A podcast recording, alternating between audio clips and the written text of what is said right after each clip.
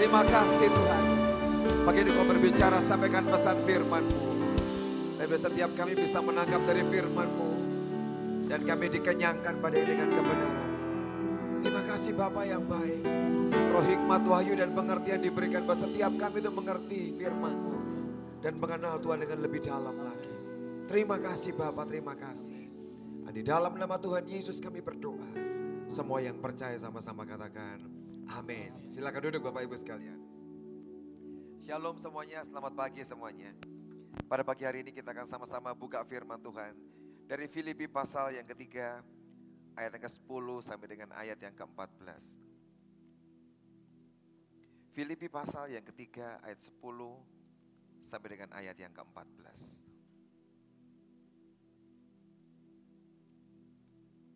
Yang ku kehendaki ialah mengenal dia dan kuasa kebangkitannya dan persekutuan dalam penderitaannya di mana aku menjadi serupa dengan dia dalam kematiannya. Supaya aku akhirnya beroleh kebangkitan dari antara orang mati. Bukan seolah-olah aku telah memperoleh hal ini atau telah sempurna, melainkan aku mengejarnya kalau kalau aku dapat juga menangkapnya. Karena aku pun telah ditangkap oleh Kristus Yesus. Saudara-saudara aku sendiri tidak menganggap bahwa aku telah menangkapnya. Tetapi ini yang kulakukan, aku melupakan apa yang telah di belakangku. Dan mengarahkan diri kepada apa yang di hadapanku. Dan berlari-lari kepada tujuan untuk memperoleh hadiah. Yaitu panggilan surgawi dari Allah dalam Kristus Yesus. Saudara inilah ungkapan Rasul Paulus yang dia ceritakan kepada orang-orang yang ada di kota Filipi pada hari itu saudara. Paulus menggambarkan perjalanan rohaninya seperti orang yang sedang berlari dalam jarak jauh atau lari maraton. Dia menggambarkan bagaimana pertama kali dia berjumpa dengan Tuhan. Sampai pada hari itu ada sebuah perjalanan rohani yang begitu panjang yang sudah dia lewati. Dan dia mau mengungkapkan perjalanan yang luar biasa itu dalam tiga huruf saudara, dalam tiga kalimat saudara. Dari awal pertengahan sampai endingnya mau seperti apa. Paulus menceritakan dalam ayat-ayat ini. Dia berkata yang ku kehendaki. Ada sebuah kehendak will yang sangat kuat dalam hidup orang ini saudara. Dalam hidup setiap kita perlu sebuah keinginan willing yang kuat saudara. Untuk kau bisa bertemu dengan dia sampai hidupmu diubah. Perlu sebuah keinginan yang kuat. Kalau hari ini kau tidak punya cukup keinginan yang kuat saudara. Kita ini gak bisa ikut Tuhan kok saudara. Kalau hidupmu, hatimu cuman biasa-biasa. Dan gak ada kekuatan yang besar dalam hatimu. Engkau tidak mungkin bisa ngikut dia saudara. Perlu sebuah keinginan. Seperti yang Paulus katakan yang ku kehendaki. Apa yang dia ingin saudara? Mengenal dia. Itulah sebuah tahap pertama dalam hidup Rasul Paulus Aku mengenal dia. Saya tahu setiap kita hari ini mengenal Tuhan. Tapi kalau kita cuma mengenal dia, Paulus berkata nggak cukup saudara. Kalau kita kenal artinya saya dengan saudara, saya tahu saudara-saudara tahu saya. Cuman berhenti di tahap itu saudara. Saya kenal saudara. Kalau ketemu saya akan sapa saudara. Oh iya halo, saya tahu kamu, kamu jemaat HTE. Cuman kenal. Tapi Paulus tidak pernah puas. Dia menghendaki yang lebih lagi kepada Tuhan. Apa tahap berikutnya saudara? Dia berkata bersekutu dengan dia. Bukan cuma kenal, tapi bersekutu. Makin dekat saudara. Artinya mereka bersama-sama, mereka ngobrol, mereka pergi bersama-sama. Itulah arti bersekutu saudara. Kalau kita cuma ketemu hai dan ber, berpisah, bukan bersekutu. Sampai engkau duduk bareng, engkau makan bareng, cerita bareng, ngalami semua. Itulah persekutuan. Dan Paulus berkata, aku kejar dia sampai aku bisa bersekutu dengan Tuhan. Menjadi satu kesatuan dengan Tuhan. Join fellowship bersatu dengan dia. Tapi sampai dalam tahap persekutuan bersatu dengan Tuhan. Paulus berkata enggak cukup dan goal yang paling dikejar Paulus adalah sampai aku menjadi serupa dengan dia. Sampai jadi mirip dengan Tuhan. Itulah target Paulus. Saudara, hari ini yang harus kita kejar hari ini, saudara dan saya, kita ini harus serupa dengan Tuhan. Artinya apa? Bentuknya sama, karakternya sama, sifatnya sama, kemauannya sama seperti Tuhan. Saya tahu ini pengejaran yang tidak gampang saudara. Sampai kita ini serupa dengan Tuhan. Tapi ini bukan hal yang mustahil. Kita bisa mengejar sampai kita serupa dengan dia. Serupa dengan dia bisa terjadi kalau dua orang fellowship. Tiba-tiba semua sifat kita yang lama, semua cara kita yang lama ini diubah Tuhan. Kita ini bisa ikut dengan apa yang Tuhan inginkan. Contoh yang gampang saudara. Saya dulu itu tidak suka soto saudara, jujur. Saya tidak suka makan soto. Pertama kali datang ke Semarang gak suka soto. Tapi Pak Agung itu hampir setiap hari ngajakin makan soto. Setiap minggu pasti makan soto. Lama-lama saya yang tidak doyan ini saudara. Karena terus kumpul dengan beliau. Tiba-tiba satu kali saya suka makan soto. Dan hari ini saya tiap minggu, kalau bisa tiap hari saya makan soto tertentu. Tertentu saudara, tidak semua. Padahal dari orang yang tidak suka, orang yang gak doyan, karena fellowship, lama-lama tiba-tiba apa yang orang itu suka, itu nular ke dalam saya. Saudara hari ini kau punya sifat apa? Kebiasaan apa yang kurang baik hari ini? Engkau hanya perlu berfellowship dengan Tuhan. Mendekat dengan dia. Jalin hubungan dengan Tuhan. Tiba-tiba semua sifat marah saudara. Berubah menjadi orang yang sabar. Orang yang gampang kepahitan. Dendam jadi orang yang mengampuni, orang yang bisa mengasihi. Dari orang yang pelit mungkin diubah jadi orang yang murah hati. Tidak usah ubah hidupmu saudara. Satu caranya engkau dekat dengan dia. Tiba-tiba Alkitab katakan engkau menjadi serupa dengan dia. Amin. Hari ini saya tahu ada banyak orang yang sedang bergumul berjuang dengan semua sifat negatif dalam hidupmu.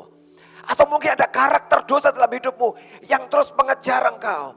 Kalau engkau ingin menyingkirkan karakter dosa, sifat dosa, keinginan dosa dalam hidupmu, cara yang paling gampang, dekat kepada dia saudara. Tiba-tiba semua keinginan yang dari daging itu akan disingkirkan. Dan keinginan yang dari Tuhan dialirkan dalam hidupmu. Tapi gak ada cara lain. Selain engkau berfellowship, bersatu dengan dia, dekat dengan dia. Perubahan itu akan mulai terjadi dalam hidup saudara. Dan dalam cerita ini Paulus menggambarkan hidupnya seperti seorang pelari yang sedang punya target tujuan goal dalam hidupnya.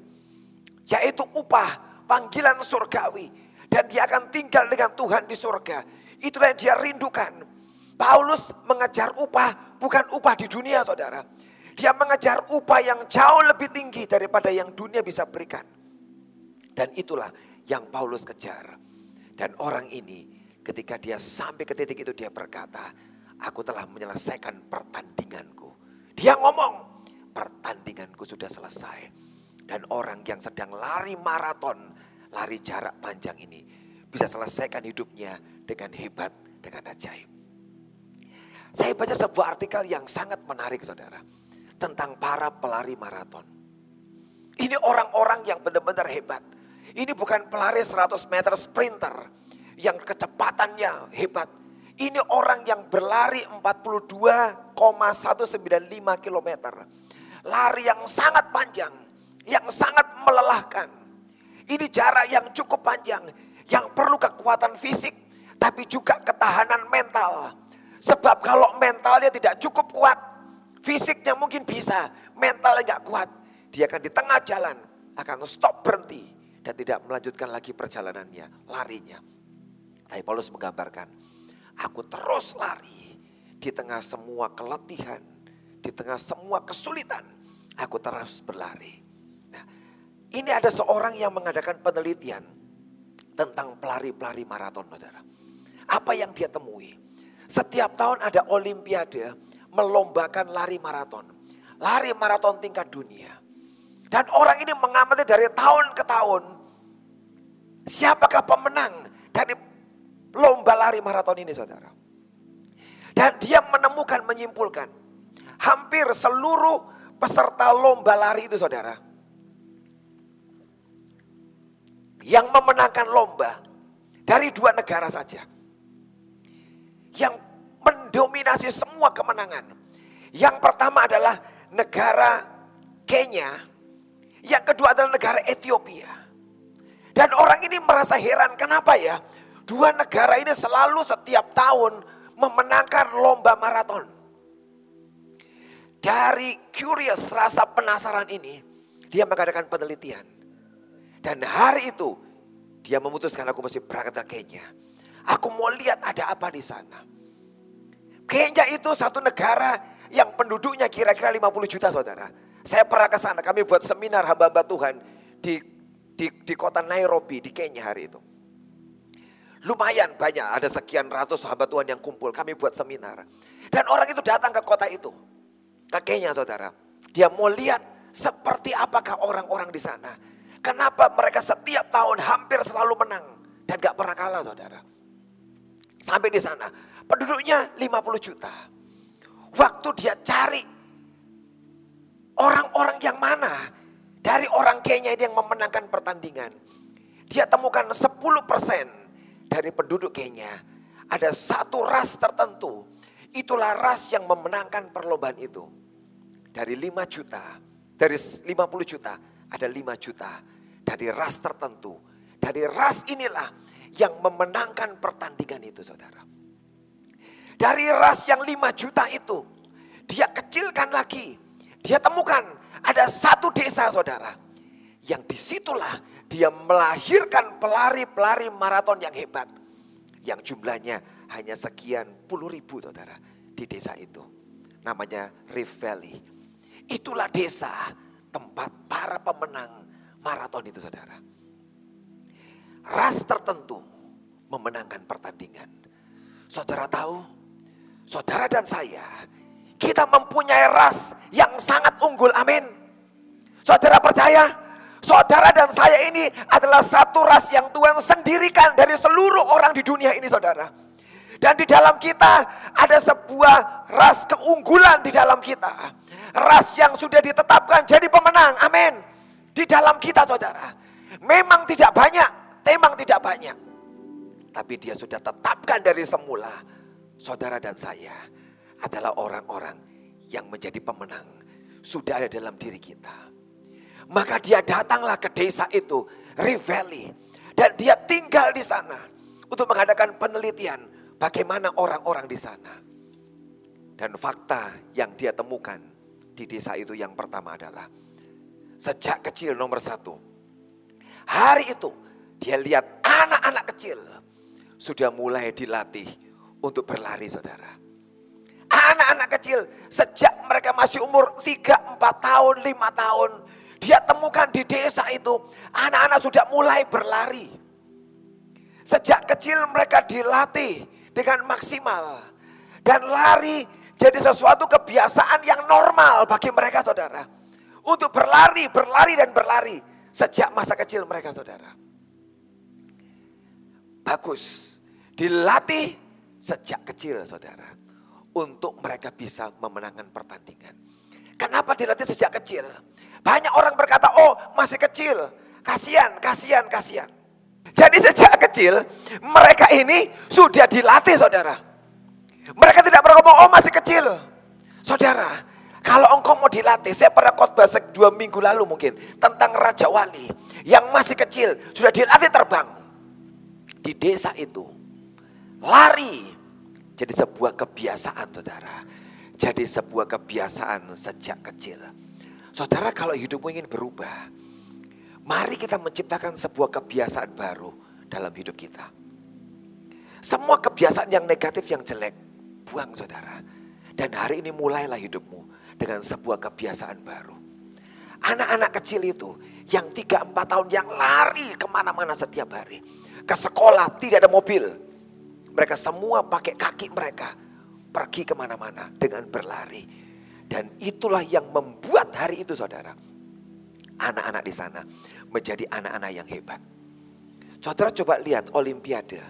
Siapa yang paling sering memenangkan cabang olahraga senam atau gimnastik dalam olimpiade? Ada dua negara kira-kira, Rusia dan Cina yang selalu mendominasi kemenangan di olahraga senam olimpiade saudara. Kenapa? Sejak umur 3-4 tahun mereka dilatih saudara dan tidak gampang. Anak-anak kecil sepertinya didisiplin dan disiksa kamu harus split kakimu. Kamu nekuk badanmu. Kamu muter, salto, semua dilatih. Sejak kecil, kenapa? Sebab keadaan mereka masih lentur tubuhnya. Kalau sudah umur 12-15 dilatih, telat, sudah kaku. Sejak masih kecil dilatih. Hari ini saudara, izinkan Tuhan melatih kita. Kalau engkau mau dilatih Tuhan, saya percaya engkau menjadi pemenang-pemenang yang hebat yang luar biasa. Mazmur 144. Mazmur 144. Ayat yang pertama. Dari Daud terpujilah Tuhan gunung batuku yang mengajar tanganku untuk bertempur dan jari-jariku untuk berperang. Daud bisa ngomong terpujilah Tuhan gunung batuku yang mengajar tanganku untuk bertempur dan jari-jariku untuk berperang. Ada orang yang bisa mengucap syukur pada Tuhan sebab Tuhan melatih dia untuk perang. Saudara, kalau kita dilatih buat perang, pasti kita jengkel. Iya kan? Aku Tuhan dilatih yang dari yang soft dulu toh. Yang gampang-gampang dulu. Dilatih untuk bertanam, dilatih untuk menggembalakan, dilatih buat ini. Tapi Daud tahu dalam hidupnya, Bahkan di masa yang paling awal dari hidupnya dia berkata, terpuji engkau Tuhan. Yang sejak aku muda, sejak aku kecil engkau melatih tanganku untuk bertempur dan untuk berperang. Saudara kenapa Daud bersyukur pada Tuhan? Tuhan hari itu melatih Daud dengan sangat keras. Latihan perang saudara. Kenapa saudara? Sebab perang itu adalah penentu bagi seseorang hari itu. Apakah engkau bisa bertahan dalam peperangan dan kau pulang dengan kemenangan? Ataukah engkau pulang setelah perang dan kau mati? Cuman itu antara hidup dan mati. Dan hari itu Daud bersyukur engkau melatih aku untuk berperang dan jari-jariku untuk berperang. Engkau latih aku dengan sangat ekstrim, dengan sangat keras Tuhan. Sebab aku tahu targetmu adalah dalam setiap peperangan aku pulang dan tetap hidup dan aku menang. Amin. Saudara tahu, kalau dia sedang melatih saudara, supaya saudara dan saya tidak ada yang kalah dalam peperangan dan tidak ada yang mati dalam peperangan. Yang dia kehendaki supaya engkau menang dan pulang tetap hidup. Tapi nggak ada cara lain saudara. Dia mesti latih tanganmu ini saudara. Untuk pegang senjata dan untuk berperang. Kalau engkau tidak mau dilatih sejak kecil, tidak pernah bisa memenangkan pertempuran itu. Itu yang pertama, selalu memenangkan pertempuran sebab dilatih sejak kecil. Yang berikutnya saudara, dia mengamati di desa itu saudara. Anak-anak muda yang ada di sana dikelilingi oleh semua orang-orang yang sukses, orang yang berhasil saudara dalam perlombaan. Setiap kali ada orang yang pulang ke desa itu, mereka berkata, aku baru menang dari pertandingan. Aku baru menang. Dan setiap waktu, dalam setahun selalu ada begitu banyak orang-orang yang pulang ke desa itu. Dan mereka membawa medali emas. Dan berkata, kami menang, kami menang. Saudara bayangkan, satu desa yang terpencil, tapi yang ada di sana yang tinggal adalah orang-orang yang selalu menang dalam pertandingan maraton. Dan di desa itu tiba-tiba tercipta sebuah atmosfer. Pengamat ini berkata, aku melihat ada sebuah atmosfer kemenangan di desa itu.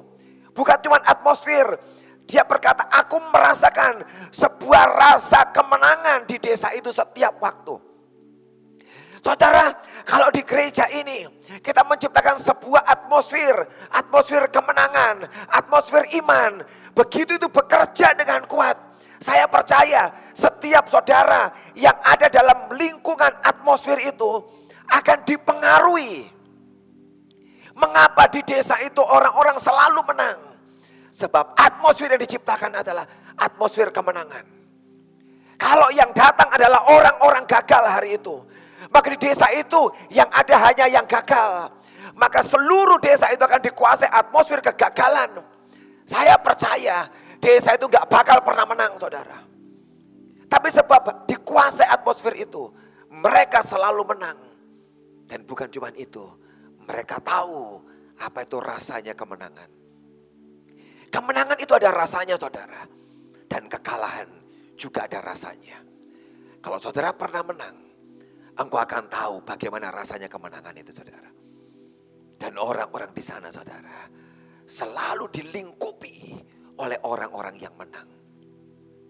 Kalau kita hidup dalam sebuah lingkungan yang diberikan terus firman kebenaran, diberikan firman iman dalam hidup saudara, seharusnya atmosfer iman dan firman itu yang bekerja dalam hidup saudara membangkitkan hidupmu dan berkata ini bisa dihadapi, yang ini bisa dilewati, yang ini bisa dihadapi.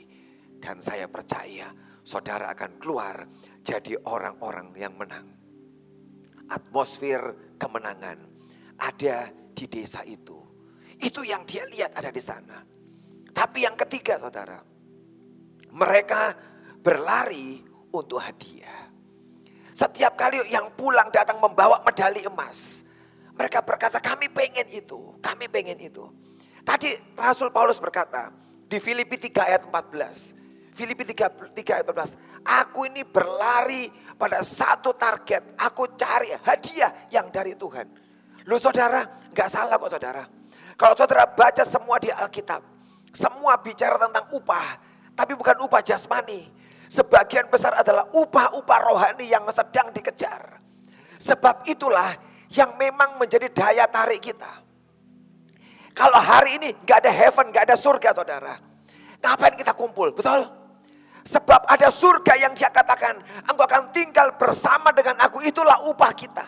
Maka hari ini saudara dan saya kita kejar Tuhan. Kita sungguh-sungguh melayani dia. Sebab dia sediakan sebuah surga. Dia berikan mahkota kemuliaan, mahkota kehidupan. Dia ngomong tentang itu. Dan orang-orang di desa itu terinspirasi. Kami mau dapatkan hadiah itu, kami ingin. Dan dia membuat semua yang mereka kerjakan menjadi ringan. Upah yang dia sediakan jauh, jauh lebih hebat dari semua usaha yang sedang kita kerjakan untuk kejar dia hari ini saudara. Upah yang dia siapkan itu jauh lebih berharga, sangat jauh lebih berharga daripada semua pelayanan yang sedang kita kerjakan hari ini. Apa pun yang kau kerjakan tidak seberapa kok saudara dibanding dengan upah yang sangat besar yang sedang dia siapkan. Itu yang membuat orang-orang di desa itu hati mereka terus dipacu kami mau. Kami mau kejar itu, kami mau ingin dapat itu. Kami ingin kejar itu. Dan mereka mendapatkan apa yang terjadi dari tahun ke tahun. Selalu saja dari tempat itu dilahirkan pemenang demi pemenang. Yang berikutnya saudara. Ada apa di desa itu saudara? Ditemukan di desa itu bahwa orang-orang di sana. Mereka tinggal di sebuah daerah yang cukup tinggi. 8.000 kaki di atas permukaan laut. Kira-kira 2.450 meter. Itu ketinggian yang cukup tinggi saudara. Lebih tinggi dari Kopeng. Lebih tinggi dari Tawangmangu. Kopeng mungkin 1.600, 1.800 ketinggian dari permukaan laut. Ini 2450. Saudara tahu di ketinggian 2450. Saudara coba jalan. Jalan biasa aja saudara. Saudara akan, orang Jawa berkata menggeh-menggeh. Saya pernah ke Tawangmangu, ke teman saya sana. Gereja diajak, Pak kita lihat gereja Pak. Kita jalan aja, oke kita jalan. Gak tinggi kok jalannya saudara, di Tawangmangu. Jalan sana, menggeh-menggeh saudara. Kenapa? Sebab di ketinggian 2450 oksigennya sangat tipis. Dan kalau engkau ada di sana, bukan cuma jalan, engkau lari di sana, maka paru-parumu perlu nyedot sangat banyak dengan kecepatan tertentu supaya tubuhmu cukup dapat oksigen.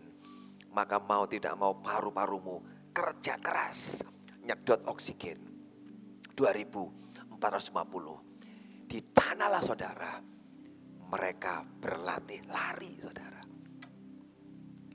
Kalau kita diizinkan melewati sebuah latihan-latihan yang berat saudara. Pernah ngalami menggeh-menggeh saudara? Ada yang pernah ngelewatin? Sedang dibawa Tuhan jalan bersama dengan dia. Dan kok Tuhan menggeh-menggeh Tuhan. Ngalami sesuatu sampai menggeh-menggeh. Itu bagus saudara. Sebab satu kali aku akan melewati lagi pengalaman yang lain. Dan kau tidak lagi kecapean. Kenapa? Sebab kau sudah melewati di ketinggian 2450. Menggeh-menggeh. Waktu kau dibawa turun. Bertanding di tanah yang datar. Buat engkau ini terlalu gampang. Sebab engkau sudah dilatih dengan sangat berat di atas gunung sampai menggeh-menggeh saudara. Pengalaman menggeh-menggeh pernah saya alami waktu ke Tibet saudara. Naik kereta di ketinggian 4500 meter di atas permukaan laut. Naik kereta, kami tidak tahu bahwa semua orang bawa tabung oksigen kecuali kami bertiga yang tidak bawa. Saya dan Pak Charlie dan satu teman lagi. Yang satu rahasia siapa namanya. Pokoknya dua ini ya saya Pak Charlie. Naik ke sana saudara. Dan betul di ketinggian 4500 oksigen menjadi sangat tipis. Malam itu tengah malam. Saya nafasnya gini. Nah itu saudara. Di dalam kereta. Saya bilang kenapa ya? Kenapa? Tak pikir saya tok. Ternyata di sebelah kamar sebelah dua orang sudah berdoa, bertobat. Tuhan ampuni dosa-dosa kami. Kalau kami mati Tuhan diterima di sisimu ya Tuhan.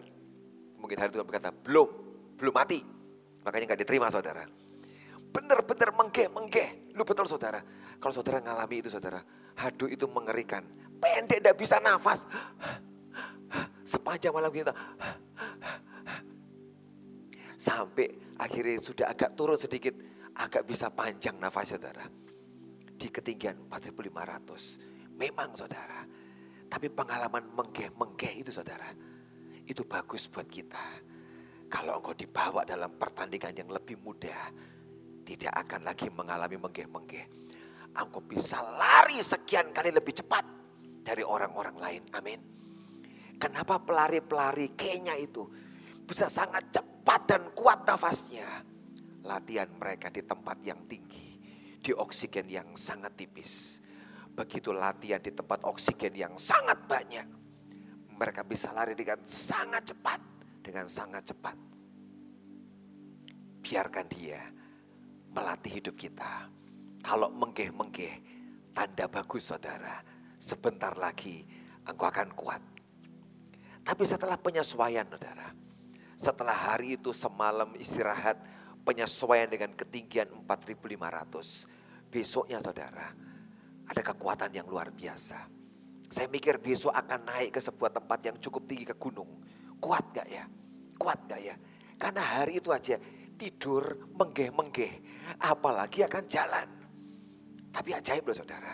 Besoknya saya berdoa di sebuah daerah istana yang itu agak tinggi daerahnya. Mesti jalan kaki. Saya bilang kok bisa kuat ya? Kok bisa kuat ya? Sebab sudah menyesuaikan. Dibawa naik, gak menggeh-menggeh lagi. Tetap kuat. Dan hari itu dibawa lagi naik ke gunung yang lebih tinggi lagi. Di atas puncak gunung. Ada sebuah danau yang sangat besar daerah Tibet. Kami sampai di sana tetap bisa nafas saudara. Normal. Karena itu saudara, izinkan dia melatih kehidupan kita. Yang berikutnya, di mana rahasia kemenangan itu saudara. Peneliti maraton ditanya, kok bisa kamu menang? Pasti kamu punya rahasia. Coba buka rahasiamu. Dan orang-orang di sana berkata, rahasia kami adalah kami tidak punya rahasia. Nah, rahasianya apa? Tidak punya rahasia. Kenapa gak punya rahasia saudara? Sebab di sana semua orang akan berbicara bagaimana trik-trik mereka waktu mereka berlomba Dan mereka cerita dengan terbuka untuk semua orang. Mereka tidak pernah menyembunyikan apa pun juga. 1 Timotius 6 ayat 17 8 sampai 19. 1 Timotius pasal yang ke-6 ayat 17 sampai dengan 19.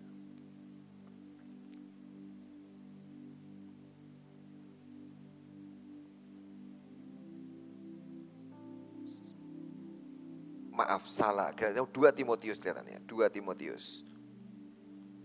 2 Timotius, wah saya salah ayatnya. 1 Timotius 17, Sorry, ayatnya salah saudara. Tapi ini cerita saudara, tentang bagaimana kita ini berbagi tentang sebuah kebaikan. Peringatkanlah supaya berbuat baik, menjadi kaya dalam kebajikan. Betul ayatnya ya, berbuat baik dalam segala kebajikan saudara. Diajarnya sini, berbuatlah baik dalam segala kebajikan, suka memberi dan suka berbagi. Peringatkan pada orang-orang kaya, suka memberi dan suka berbagi saudara. Yang dikatakan dalam ayat ini, itulah rahasianya Orang-orang di Drift Valley adalah orang-orang yang suka berbagi. Itulah rahasia mereka. Artinya nggak ada rahasia saudara. Kalau mereka punya trik untuk sebuah kemenangan. Ada tips buat kemenangan. Dia ngomong semuanya dengan terbuka. Sehingga semua orang bisa belajar. Peneliti berkata, betul. Kalau kita bersatu saling berbagi, saling menolong, saling menguatkan, kita semua akan akan diangkat bersama-sama naik. Dan itu yang membuat mereka selalu menang. Karena mereka tidak pernah merahasiakan sesuatu. Dan coba saudara hal ini dibuka kepada negara-negara lain. Dia berkata, aku coba menerapkan ke negara-negara lain.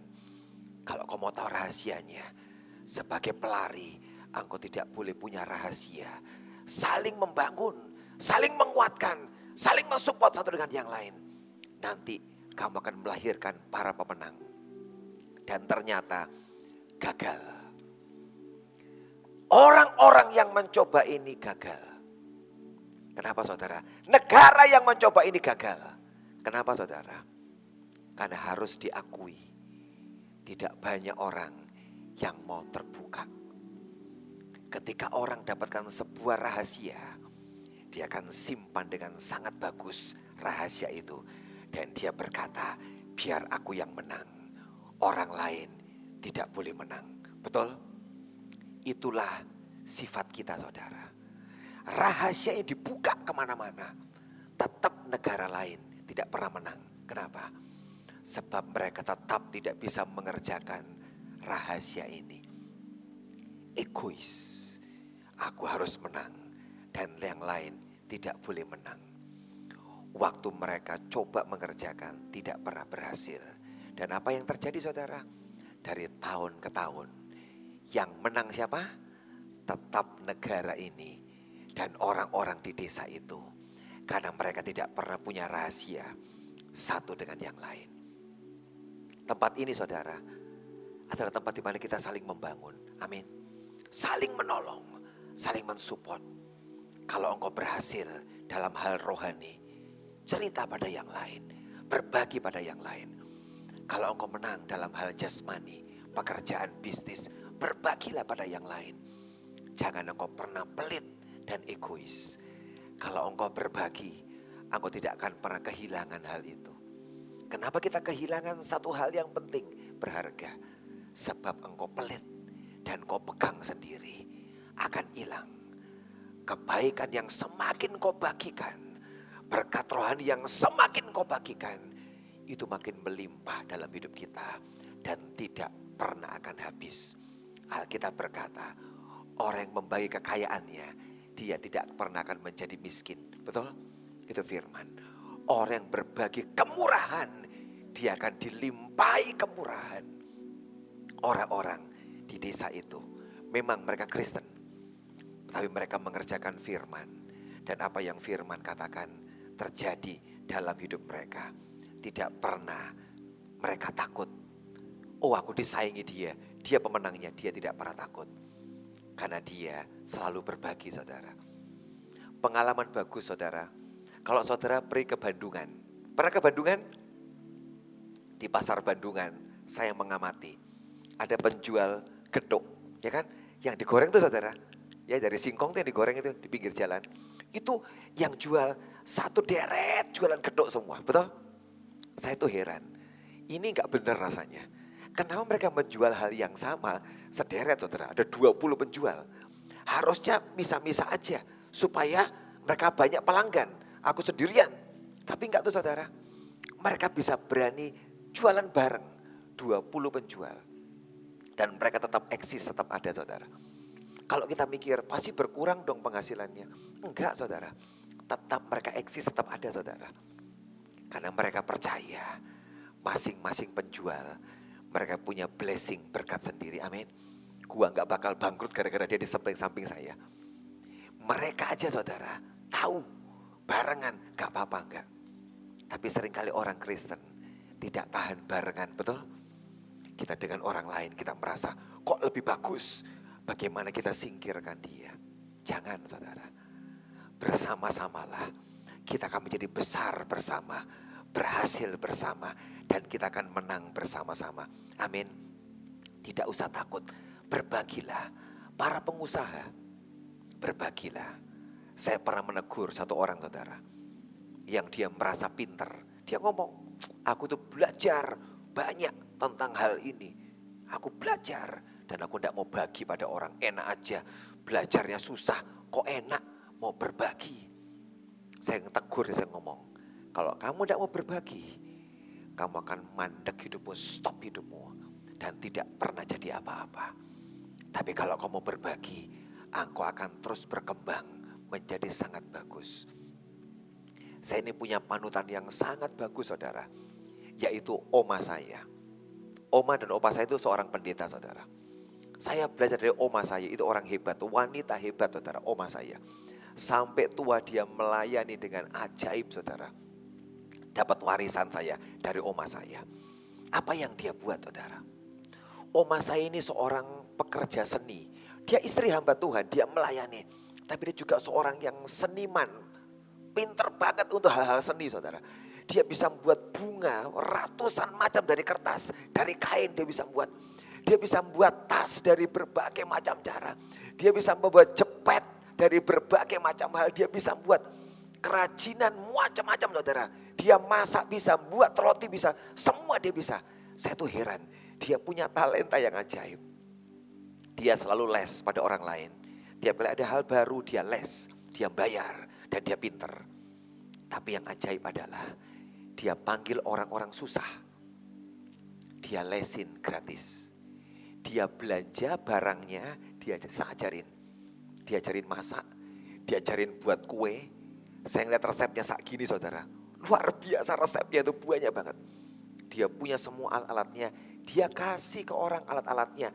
Dia beli, dia les mahal. Dan dia ngajari orang dengan gratis. Saya lihat dia ini orang kok hebat ya. Hatinya begitu murah saudara. Begitu baik. Saya lihat jarang orang yang punya hati seperti ini. Dia tolong, dia bantu orang. Dan dia lihat ada begitu banyak orang yang sukses. Yang berhasil dari apa yang dia ajarkan. Satu toko bunga terbesar di kota Makassar. Itu muridnya dia. Dulu susah hidupnya. Dia latih buat bunga Sampai hari dia punya toko bunga yang sangat besar di Makassar. Sebab oma saya ngajarin dia. Ayo buat tak ajarin. Itulah bentuk sebuah kemurahan. Itu yang membuat ada begitu banyak pemenang-pemenang dilahirkan. Berikutnya saudara. Medan daerah di Rift Valley. Bukan daerah yang gampang saudara. Orang yang berlatih di sana medan untuk larinya berbukit-bukit. Medan buat larinya adalah tanah yang berbatu-batu. Dan mereka nggak pakai sepatu untuk lari di sana. Dia ngeliat loh, ini gimana sih? Kok nggak pakai fasilitas? Bukan trek lari yang bagus. Bukan tempat yang nyaman. Harus punya sepatu lari yang bagus. Punya baju yang bagus. Harus punya ini. Tidak ada. Tidak ada sama sekali fasilitas untuk lari saudara. Cuma tanah perbukitan yang berbatu-batu, jalan yang kasar, semua tidak enak. Bahkan buat beli sepatu gak bisa saudara. Tapi mereka tetap lari, tetap lari. Hari ini gak usah tunggu fasilitas saudara. Apa yang ada dalam hidupmu, kau kejar Tuhan. Lari, lari kejar dia saudara. Setelah mereka memenangkan pertandingan, mereka pulang dengan uang yang sangat banyak. Mereka bisa beli sepatu yang terbaik. Mereka bisa beli apa pun saudara. Nanti saudara, waktu kau sedang berlatih, tidak usah cari fasilitas. Dan orang ini berkata ini orang yang hebat. Mereka tembus semua medan yang berat. Tidak pernah komplain, lari dan lari dan lari. Untuk apa? Satu target, satu tujuan. Aku harus menjadi pemenang. Aku harus menjadi pemenang. Dan orang-orang di sana saudara, sambil mereka lari, mereka kerja. Bukan orang yang nganggur, mereka mencangkul ladang mereka. Anak-anak pergi dan pulang sekolah dengan kaki telanjang lari. Mereka menggembalakan ternak. Mereka menimba air, mengangkat air. Semua dikerjakan. Untuk apa? Jadi fitness. Dicari tempat fitness gak ada saudara. Di desa itu gak ada fitness. Tapi yang ada apa saudara? Angkat air setiap hari. Menggembalakan ternak. Mereka berlari ke sekolah, pulang sekolah. Mereka nyangkul ladang. Itu fitness yang paling hebat saudara. Yang membuat mereka punya kondisi yang sangat bagus. Orang berkata fitness supaya bagus. Mereka itulah yang dia kerjakan. Fitnessnya saudara. Dipelatih dengan bekerja. Itu kehebatannya. Dan di desa itu orang-orang berkata, Hakuna Matata. Itu bahasa bahasa apa namanya Afrika. Hakuna Matata. Apa artinya? No worries. Gak usah khawatir. Tidak ada kekhawatiran. Di desa itu gak pernah mikir, aku mau punya rumah yang besar. Aku pengen punya mobil Aku pengen punya ini, punya ini. Itu semua tidak ada dalam daftar hidup mereka saudara. Yang ada dalam hidup mereka adalah aku berlari, aku kerja tiap hari, aku latihan, aku makan yang ada sederhana. Bahkan mereka makan nasi jagung. Kadang-kadang pakai ayam, mereka makan itu saudara, daging ayam. Itu aja, gak macam-macam kok saudara. Sederhana. Hidup mereka tanpa kekhawatiran. Sangat sederhana hidup mereka. Yang membuat mereka no worries. Tidak punya kekhawatiran. Kita ini banyak khawatir saudara. Kenapa? Sebab banyak keinginan. Betul? Kalau kita seandainya nggak punya keinginan. Saudara khawatir enggak saudara? Tidak khawatir. Aku ini pengen rumah yang besar. Aku pengen gaji yang besar. Aku pengen penghasilanku banyak. Aku pengen ini, pengen ini, pengen ini, pengen ini, pengen ini. Dan semua keinginanmu itu menciptakan kekhawatiran. Di desa itu. Gak pernah khawatir. Kalau kami bisa kerja, kami bisa makan. Kami tetap bisa berlari. Satu kali kami akan menang. Cuma itu saudara. Dan mereka keluar jadi pemenang-pemenang hari ini biarkan setiap kita hakuna matata no worries. Letakkan semua kekhawatiranmu di kaki Tuhan. Amin. Hanya kejar dia. Marta, Marta, engkau khawatir akan banyak hal. Tapi Maria telah memilih hal yang sangat penting. Dia duduk di kakiku. Maria, no worries. Dia nggak khawatir apa pun. Marta, Marta, Engkau khawatir akan begitu banyak hal. Hari ini saudara, buang kekhawatiranmu. Bukan saya ngajar, wes gak usah pengen opo-opo, gak usah. Enggak, tetap boleh saudara. Tapi tidak usah jadi target hidupmu, pengejaranmu. Biarkan targetmu bagaimana aku menang dalam perlombaan lariku pada hari ini. Di tempat itu saudara, berikutnya ada ribuan orang yang bersama-sama latihan saling mendukung, saling bantu, saling menginspirasi dan bukan bersaing. Dan mereka terus-menerus melahirkan atlet-atlet yang hebat. Latihan bareng, Ditemukan di desa itu tidak ada orang yang sendirian lari, tidak pernah. Selalu dia lihat orang yang berlatih bersama-sama lari. Sambil ngobrol lari, kita harus menang, ngomong. Saling menguatkan, ayo jangan lemah, kamu bisa. Itu orang-orang desa sederhana. Bajunya sembarangan, nggak pakai sepatu, lari bareng. Sambil ngobrol sekian puluh orang, saling menguatkan. Kita akan menang ya. Tahun ini engkau atau aku yang menang. Gak ada persaingan. Siapa pun yang menang, gak apa-apa. Kita lari bersama ya. Dan itu menciptakan kemenangan yang hebat saudara. Di gereja ini gak usah saingan saudara. Oh kamu lebih bagus, kamu kurang bagus. Gak usah. Mari bersama-sama. Amin. Sama-sama kita lari sama-sama. Saling menguatkan. Dan dilahirkanlah pelari-pelari yang hebat. Dan yang terakhir saudara. Di kota Iten di Kenya. Tempat begitu banyak orang yang menang. Ada satu spanduk besar yang ditulis di sana. Yaitu welcome. Tolong ditayangkan. Welcome to the home of the champion. Welcome to the home of the champion. Judulnya tadi saudara. Kata-kata ini ditulis di desa itu. Waktu engkau akan masuk ke desa Iten. Tempat para pemenang itu. Ditulis welcome selamat datang di rumah para pemenang. Mereka mendeklarasikan inilah rumah para pemenang. Saudara hari ini rumah ini saudara. Rumah Tuhan ini adalah tempat berkumpulnya para champions, para pemenang. Amin. Di tempat ini saudara. Kalau saudara ada hari ini, Tuhan sedang menetapkan engkau ada di rumah para pemenang. Dan biarkan seluruh jemaat di tempat ini menjadi orang-orang yang menang. Tapi diawali dengan sebuah kalimat. Kami ini adalah pemenang. Kami ini adalah pemenang.